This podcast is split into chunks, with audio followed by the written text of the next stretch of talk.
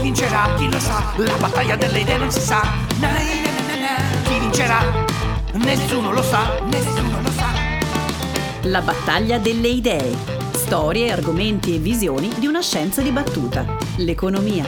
Il podcast di Giorgio Ricchiuti. Chi vincerà? Chi lo sa? La battaglia delle idee non si sa. Chi vincerà? Nessuno lo sa, nessuno lo sa. Puntata numero 8. Il debito pubblico. Pro e contro.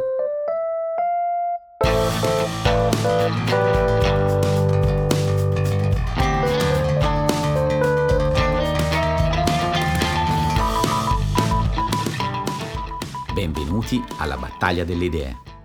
Fra le storie di questa scienza dibattuta che è l'economia, un termine sempre presente nelle discussioni economiche riguardanti il nostro paese è quello di debito pubblico.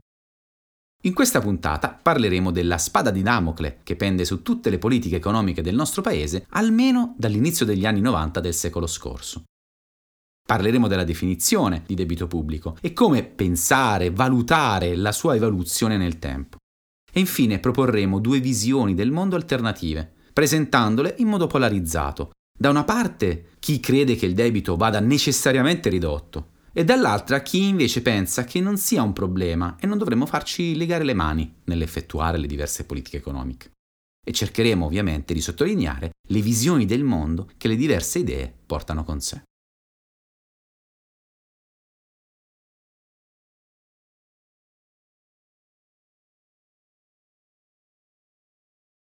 Anche in questa puntata dobbiamo però chiarire e definire alcuni concetti base. Il primo ovviamente è debito. Il debito è uno stock di titoli emessi nel tempo dallo Stato per finanziare le sue attività e coprire i deficit. I deficit sono d'altra parte dati dalla differenza fra la spesa pubblica e le tasse, così in modo generale. E abbiamo poi un altro elemento, il deficit primario, il deficit viene definito d'altra parte primario se dalla spesa pubblica togliamo la spesa per interessi sul debito. E quindi consideriamo solamente le spese vive relative all'attività dello Stato e le tasse che lo Stato raccoglie presso i cittadini. Di che titoli stiamo parlando? Parliamo di BOT, di BTP, di CCT, giusto per citare i più importanti. D'altra parte il debito può essere debito interno e debito estero, a seconda della residenza di chi detiene parte di questo debito. Qui in generale parleremo di debito pubblico, non staremo a fare la distinzione. Per parlare dell'evoluzione del debito dobbiamo però partire dal presupposto che spesso sui giornali, anche per motivi sensazionalistici, troviamo riportato il livello del debito. Quanti miliardi di euro è il debito pubblico? Nei fatti in questo momento è circa 2.500 miliardi di, di euro, ben 13 cifre, un'enormità. Tuttavia, questo numero non è il numero economicamente rilevante. Ciò che è importante quando analizziamo il debito pubblico è rapportarlo rispetto al prodotto interno lordo, perché il rapporto fra debito e PIL è un indice della capacità di un paese di ripagare il debito stesso. Il debito è una variabile stock, il PIL è una variabile flusso. L'idea che dovreste avere è riportare questo all'ambito prettamente familiare. La famiglia ha un reddito tutti gli anni e ha dei debiti. Il rapporto fra i debiti e il prodotto interno lordo ci dà un'idea di quanto questa famiglia è in grado effettivamente di ripagare quel debito stesso. Allo stesso tempo, il guardare soltanto al rapporto non è sufficiente. Quello che è rilevante è anche vedere come stanno andando i fondamentali dell'economia e legare l'evoluzione di questo rapporto ai fondamentali stessi. E infine guardare se il rapporto presenta un profilo dinamico stabile, cioè se sta aumentando sempre nel tempo oppure sta diminuendo. Per capire l'evoluzione nel tempo del debito pubblico, dobbiamo tenere da presente che da una parte abbiamo il fabbisogno della pubblica amministrazione, che è costituito dalla spesa pubblica, dalla spesa per trasferimenti, dalla spesa per interessi da pagare sullo stock di be- debito che abbiamo eh, dal passato, che portiamo dal passato.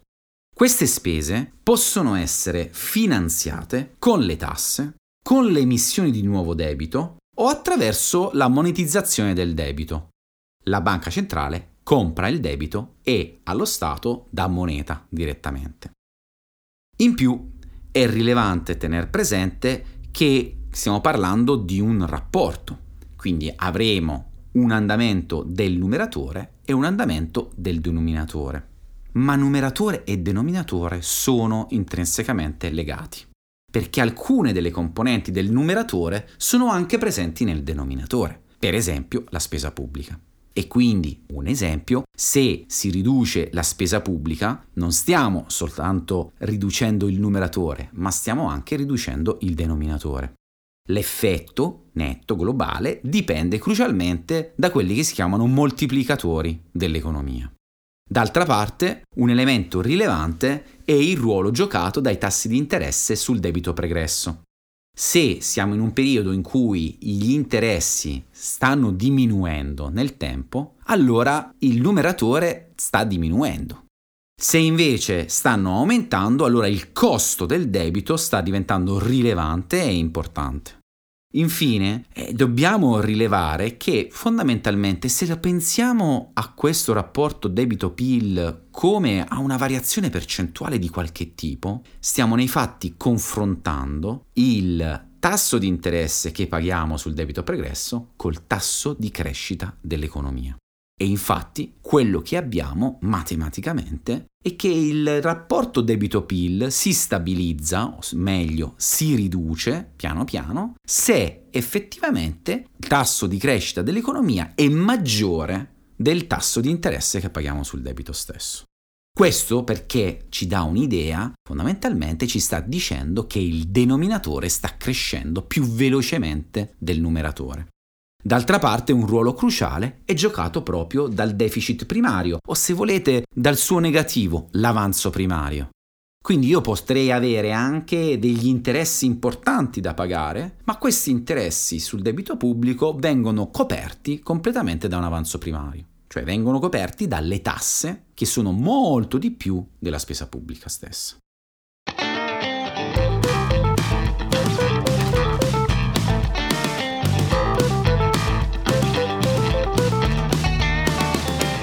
Per capire l'importanza e il ruolo del debito pubblico, possiamo direttamente pensare che la crisi del 2008 ha riportato al centro del dibattito la politica fiscale e anche, se volete, il ruolo dei debiti pubblici. I tassi di interesse erano prossimi allo zero e l'inefficacia del, dei tradizionali strumenti di politica monetaria e la centralità del sistema finanziario hanno reso rilevanti gli interventi fiscali degli Stati. Questi interventi fiscali, riduzione della tassazione o aumento della spesa pubblica, necessitavano allo stesso tempo di un aumento del debito, o almeno dell'accettazione di un aumento del debito.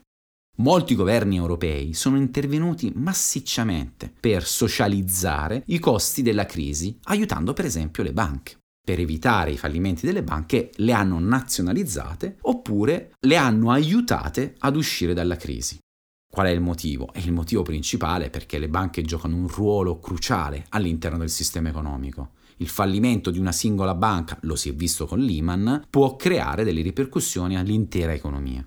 Ma la socializzazione di questi costi ha voluto dire un aumento del debito pubblico. La crisi greca, d'altra parte, ha evidenziato un rischio di default del debito pubblico, cioè di possibile cancellazione unilaterale da parte dei governi del debito pubblico per molti paesi europei. In particolare si è fatto riferimento in quegli anni ai famosi PIGS, giocando sulle iniziali di Portogallo, di Italia, Irlanda, Grecia e Spagna. Ma per l'Italia il problema del debito nasce negli anni 80 del secolo passato. È lì che troviamo effettivamente l'inizio dell'aumento del debito pubblico.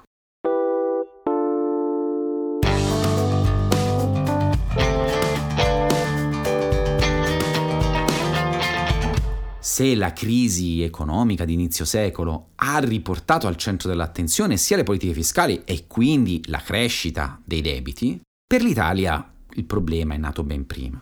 Se guardate e immaginate l'andamento temporale di questo rapporto debito-PIL dall'unità d'Italia ad oggi, beh, potrete vedere delle onde.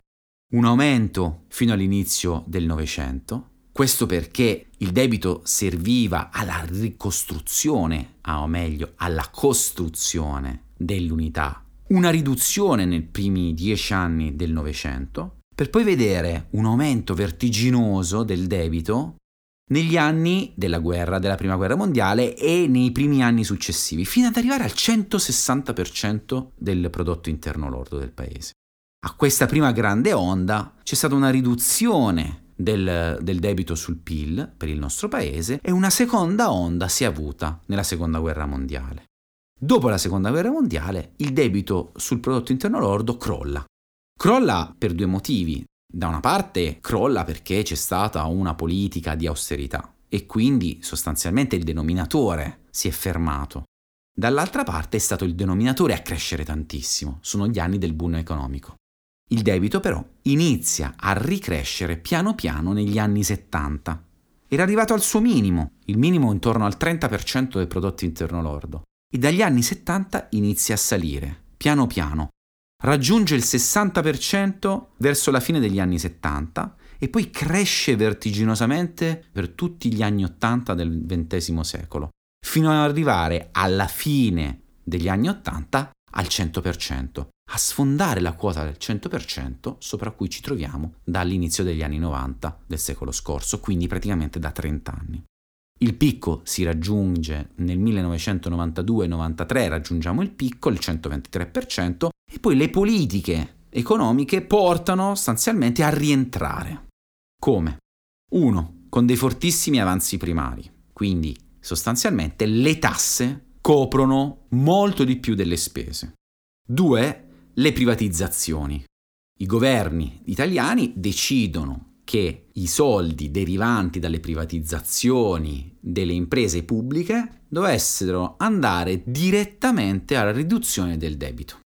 Il debito torna sotto controllo, scende fin quasi il 100% all'inizio di questo secolo, ma poi rimane sempre sopra il 100%, fino alla crisi del 2000, 2010 e poi lungo tutto questo eh, decennio e fino all'attuale crisi del Covid, in cui il debito pubblico sul PIL raggiunge più del 160%.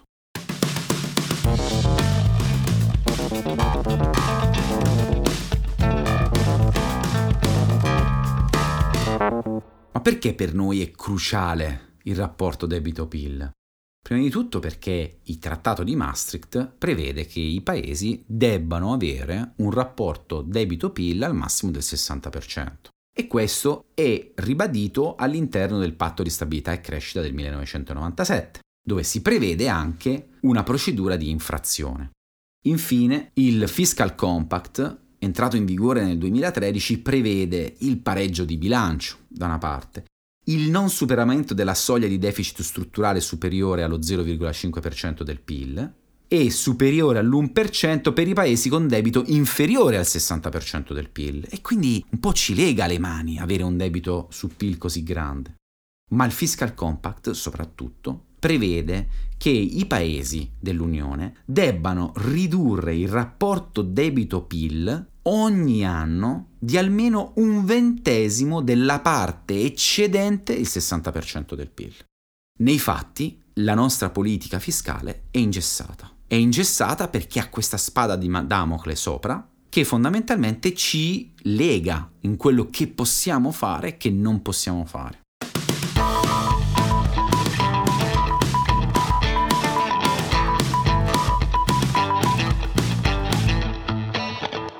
Ma allora, il debito sul PIL, il nostro rapporto, quanto deve essere? Può crescere all'infinito? Deve andare a zero? Nei fatti abbiamo due visioni che esprimerò in termini polarizzati. Ovviamente gli economisti si situano in una strada nel mezzo, difficilmente sono agli estremi. La prima idea di cui voglio dibattere è un'idea secondo cui il debito sul PIL non è necessariamente un problema. Quel che è rilevante è che la crescita sia sostenuta e permetta di rientrare dal debito stesso. Quindi quel che è rilevante è che il denominatore cresca velocemente. Il debito può continuare a crescere, il numeratore, ma quel che importa è che il denominatore cresca più velocemente del numeratore. In questo modo, sostanzialmente, stiamo riducendo piano piano il rapporto. Ma perché per questa visione non è rilevante il rapporto debito-PIL? O che sia molto alto questo rapporto? Non lo è perché prendere a prestito è un elemento importante in un sistema capitalistico. Prendere a prestito per i governi, perché permette ai governi di finanziarsi quando il gettito è basso, per esempio, permette di effettuare spese pluriennali più importanti, per mettere le basi stesse della crescita futura, perché verrà riassorbito man mano che la crescita sarà maggiore del costo del debito stesso, così come abbiamo detto. Per sostenere la crescita ho bisogno di fare investimenti. Perché, per ultimo, se i privati non comprano il debito, beh, lo comprerà la banca centrale. E in questo modo monetizzerà il debito e aiuterà i governi a fare cosa? A effettuare gli investimenti di lungo periodo. Quali sono i vantaggi di questa visione? Beh, il vantaggio è che c'è la possibilità da parte dello Stato di fare investimenti di lungo periodo. Il secondo vantaggio è che, beh, se i tassi di interesse sono bassi, come i tassi di interesse in cui abbiamo vissuto almeno negli ultimi eh, 20 anni, questo permette di, a, agli stati di investire nei settori trainanti, nei settori a domanda dinamica, nei settori che lo governo reputa strategici. Un ultimo vantaggio, beh, se abbracciamo questa visione, non è più un vincolo stringente. Non dobbiamo sempre pensarci. Tuttavia, beh, ci sono dei problemi di questa visione. Prima di tutto, riguarda la composizione della spesa pubblica. Per i fautori di questa visione la spesa pubblica è sempre una spesa in investimento, ma invece la gran parte della spesa pubblica è una spesa per consumi o viene fatta in settori che non hanno un ritorno così rilevante. Allo stesso tempo, io voglio investire in settori che ritengo strategici, ma quali sono questi settori strategici? Chi li decide i settori strategici? C'è un altro problema. Guardiamo la banca centrale, la banca centrale finanzia il debito, il debito viene monetizzato, c'è troppa moneta in circolazione, eh, beh, ci potrebbe essere inflazione. La risposta su questo è che l'inflazione aiuta i debitori, lo Stato in questo caso è debitore e l'inflazione aiuta i debitori perché fa ridurre in termini reali il debito da restituire. Sempre una critica, un problema a questa visione è che, beh, è facile perdere il controllo del debito pubblico perché potrebbe esserci a un certo punto impossibilità da parte del governo di prendere a prestito sui mercati all'infinito. Oppure i privati iniziano a chiedere tassi di interesse più elevati. Perché? Perché non si fidano più. Perché il rapporto debito-PIL è troppo alto, allora c'è un rischio default. Il rischio che lo Stato cancelli in via unilaterale il debito stesso.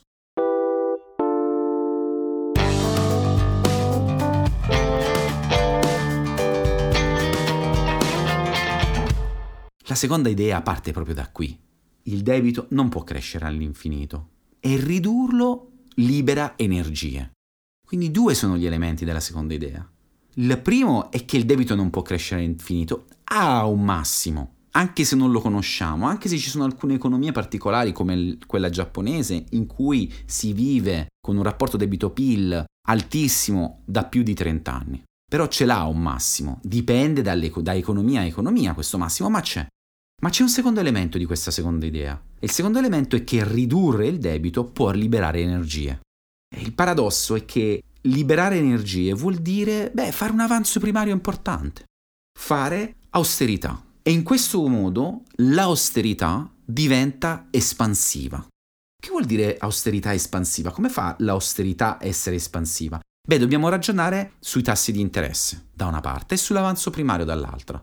Se c'è austerità, le spese si stanno riducendo, le tasse stanno aumentando, c'è un avanzo primario rilevante. Con questo avanzo primario posso ridurre il rapporto debito-PIL. Ma la risposta dei fautori della prima idea è, beh sì, ma stai colpendo anche il denominatore. Sì, è vero, ma se c'è austerità, gli investitori sui mercati vedranno che, uno, il governo non vuole monetizzare, per esempio, e quindi manterrà bassa l'inflazione, Due, il governo si sta comportando nella maniera più corretta e quindi saranno disposti ad accettare un tasso di interesse più basso. Ma un tasso di interesse più basso vuol dire un minor costo del debito stesso. E proprio in questo modo, con la riduzione dei tassi di interesse, con la riduzione dell'importanza della spesa pubblica che si liberano le energie e l'austerità può diventare espansiva. D'altra parte, i fautori di questa seconda idea sono profondamente convinti che la monetizzazione del debito porti all'inflazione, porti a un aumento della circolazione della moneta e per questa via a inflazione. Ma l'inflazione è un male per il tutto il sistema economico in generale. Quali sono le critiche a questa visione? Beh, che i lavori che hanno discusso dell'austerità espansiva fanno riferimento sempre a eventi specifici, a casi particolari, alla Danimarca, per esempio, degli anni Ottanta, o all'Irlanda stessa, e non riescono a riportare l'austerità espansiva a un comportamento generalizzato. D'altra parte, un lavoro molto importante è stato quello di Renet e Gorogov, che avevano mostrato come i paesi che avevano un debito, un rapporto debito-PIL maggiore al 90%, presentavano dei tassi di crescita dell'economia più bassi. Questa loro analisi, che era un'analisi di correlazione, dai più, soprattutto politici, era stata letta come un'analisi di causalità. Se i paesi che hanno un debito PIL maggiore del 90% o hanno un tasso di crescita più basso, allora basterà ridurre il rapporto debito-PIL per crescere di più questa relazione di causalità nel loro lavoro non c'è. D'altra parte, i risultati che hanno ottenuto nel loro lavoro sono stati purtroppo viziati da alcuni errori metodologici rilevanti.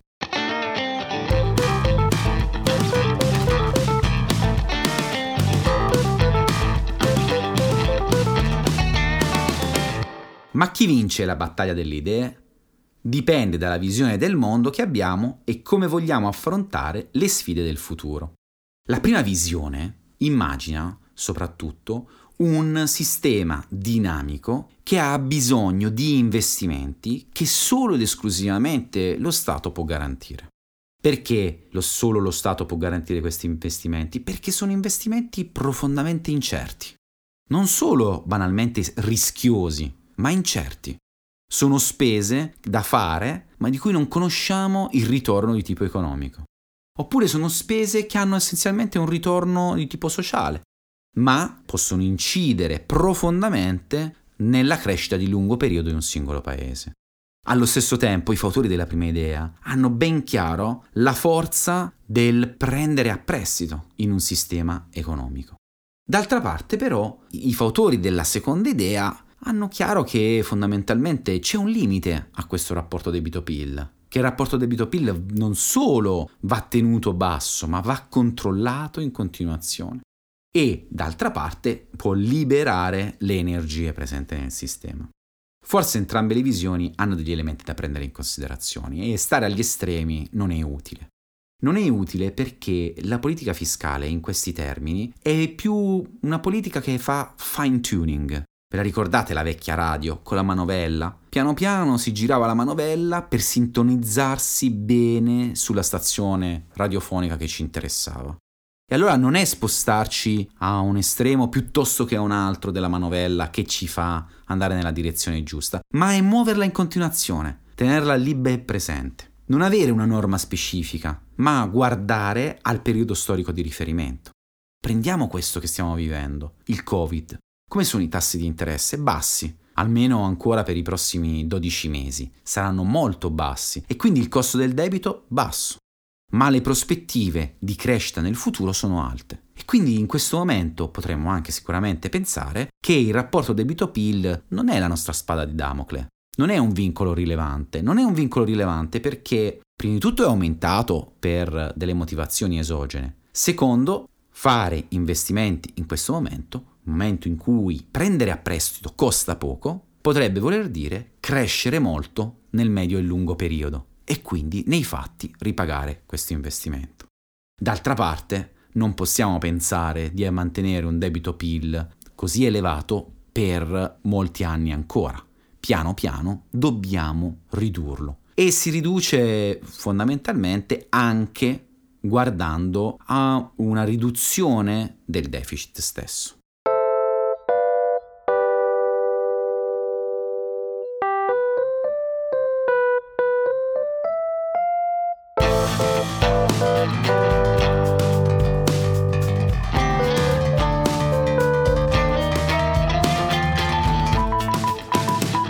Per approfondire le idee di questa puntata vi suggeriamo alcune letture.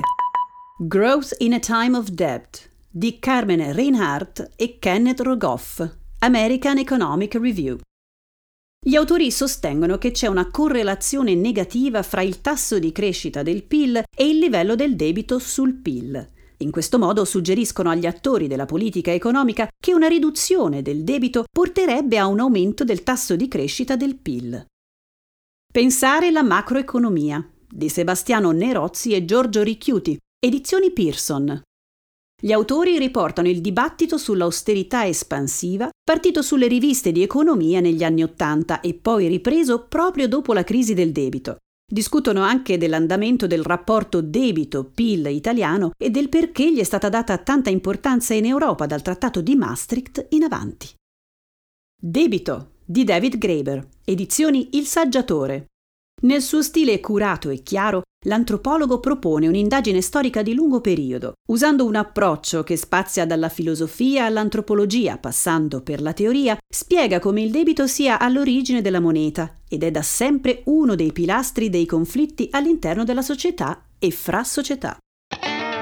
Chi vincerà? Chi lo sa? La battaglia delle idee non si sa. Na, na, na, Chi vincerà? Nessuno lo sa, nessuno lo sa. La battaglia delle idee storie, argomenti e visioni di una scienza dibattuta, l'economia. Il podcast di Giorgio Ricchiuti. Chi vincerà? Chi lo sa? La battaglia delle idee non si sa. Na, na, na, na. Chi vincerà? Nessuno lo sa, nessuno lo sa.